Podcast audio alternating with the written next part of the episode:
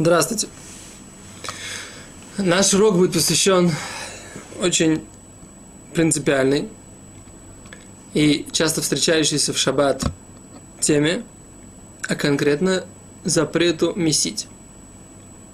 Что значит запрет месить? Запрет месить тесто, классический пример, но не только в замешивании теста есть запрет Торы, но также, если мы замешиваем, например, цемент – глину, песок и так далее. Всякий раз, когда нам нужно сделать соединение сыпучих веществ с э, водой и создать какое-то тестообразное состояние или создать какую-то единую массу, в которой будет э, смесь воды и какого-то сыпучего компонента, это будет подпадать под запрет замешивать или месить тесто.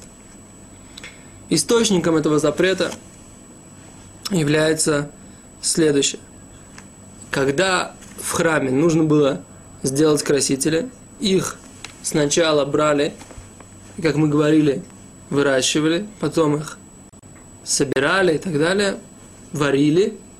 Прежде чем варить, их нужно было э, перемолоть, После того, как их молотили, их замешивали в такую кашицу небольшую, а потом эту кашицу варили. Так?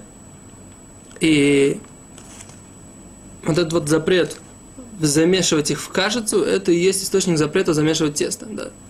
Классическое, опять же, классический пример, это когда мы замешиваем тесто. Но там мы, они замешивали такие красители в такое густое состояние, в котором из которого потом они делали, заливали это большим количеством воды, и вот этот вот, вот, этот вот замешанный кусок красителей, какой-то замешанный какую-то концентрацию высокую красителей с небольшим количеством воды, потом перемешивали еще раз с водой, и вот это вот уже варили. И вот это является источником запрета э, замешивать или месить в Аллахе. Это то, что касается источника. Теперь, какие стадии есть у этого процесса? В Талмуде выделены две. И в обоих этих стадиях есть какое-то мнение, которое говорит, что эта стадия самая важная. Поясним. Человек, который, у него есть, э, который берет муку, у него есть мука в сосуде. Он берет, наливает в нее воду. Есть мнение, приведенное в Талмуде.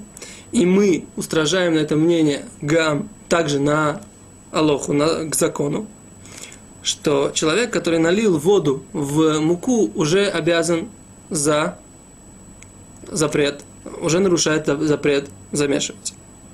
А вот ведь тесто у него еще не получилось. Поскольку вот эта первая стадия и смачивания в разных видах муки, возможно, будет разная. То есть более грубая мука будет лучше смачиваться, более мелкая мука, которую мы, как правило, сейчас используем, она смачивается хуже – да, но вот этот вот процесс, когда есть смачивание, и потом, возможно, мы оставим это на какое-то время, вода, она э, будет процеживаться и проходить через муку, про, как бы за счет своей тяжести будет опускаться в муку все больше, глубже и глубже, и тем самым мы получим какое-то тестообразное вещество. Это первое мнение. Второе мнение, что человек не нарушает запрет Торы, мы подчеркиваем, запрет Торы – э, замешивать тесто до того момента, пока он не налил воду и не начал эту воду с мукой перемешивать. Это мнение считает следующее, то есть, э, что сам вот это вот налить воду, это недостаточно важное действие, которое, за которое отдельно можно обязать, э, отдельно можно сказать, что это нарушение запрета Торы. Это, недоста... это, возможно, часть процесса, и она запрещена мудрецами наливать, по этому мнению, наливать воду в муку запрещено мудрецами. Но сказать, что человек нарушил запрет Торы в такой ситуации невозможно. Почему? Потому что вот это вот качество этого процесса и результат этого процесса, он недостаточно полный, недостаточно важный для того, чтобы за это обязать. Итак, в чем же спор? Спор именно в этом. А, и результат вот этот вот, который мы сейчас имеем, когда мы налили воду, постольку, поскольку он существует, и, возможно, из него выйдут какие-то следствия, такой результат, он является важным для того, чтобы сказать, что это и есть тот результат, за который уже обязала Тора. Здесь есть верхняя граница, самая, самая, как бы самая максимальная граница этого запрета. Или же нет.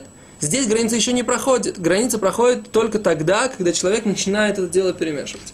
В этом спор Раби Юда Анаси и Раби Йоси Бар Юда, двух э, Таноим, двух мудрецов эпохи Танаим, эпохи Мишны. Мы говорим так, что большинство аллахических авторитетов, такие как Риф, Рах, Рабейну Хананель, Рабейну Ицхак Альфаси, Рав, Рамбам, Раби Мойш бен Маймон, э, все и еще ряд алхических авторитетов разных времен постановили, что мы принимаем на Алоху, к закону, постановляем, принимаем мнение Раби Бариуда. То есть, что человек не обязан э, по, по Торе, не нарушает закон Торы, а только тогда, когда он мешает воду в тесте и получает тесто. Мешает воду в муке и получает тесто. Э, с другой стороны, ряд аллахических авторитетов, а именно Сефера Трума. И за ним Смаг, Высмаг, то есть ашкенадские, э, как бы ряд ашкенадских аллахических авторитетов, э, сказали, что мы устражаем и мы принимаем как мнение Рэби, как мнение Раби Юда Анаси, знаменитого человека, благодаря которому мы имеем Мишну, который записал ту Мишну, которая у нас сейчас есть, принимаем его мнение на Алоху. С чем это связано? Дело в том, что есть одна Мишна в трактате Шаббат, которая, в которой написано как Раби Наси, другая Мишна, в которой написано как Раби Барьюда. Есть спор, по каким, как, каким образом и какое правило здесь применимо в такой ситуации. Итак, у нас есть расхождение мудрецов, как, какое мнение принято на Алоху. Мы, как ученики и тех и других, говорим, что мы устражаем на мнение Сефера Трума, то есть мы говорим, что возможно запрещено Торой уже наливать воду в муку. С другой стороны, Э, мы говорим, что в некоторых ситуациях можно облегчить на Сефера Трума, на это мнение. Это мы обговорим на, на последующих уроках, когда это возможно. И с другой стороны, человек, который сделал, налил воду в шаббат, в муку, мы говорим, что постфактум это не запрещено, поскольку, поскольку по большинству мнений это еще не запрет Торы, это только запрет мудрецов. И в ситуациях, когда нету, как бы нету штрафа за нарушение запрета мудрецов, не будет это запрещено. Например, если у нас есть определенный, мы поговорим, с, вид смеси, который э, не является запрещенным. Мы еще раз говорим, да, мы говорим, что есть ситуации, в которых это, мы на это облегчаем.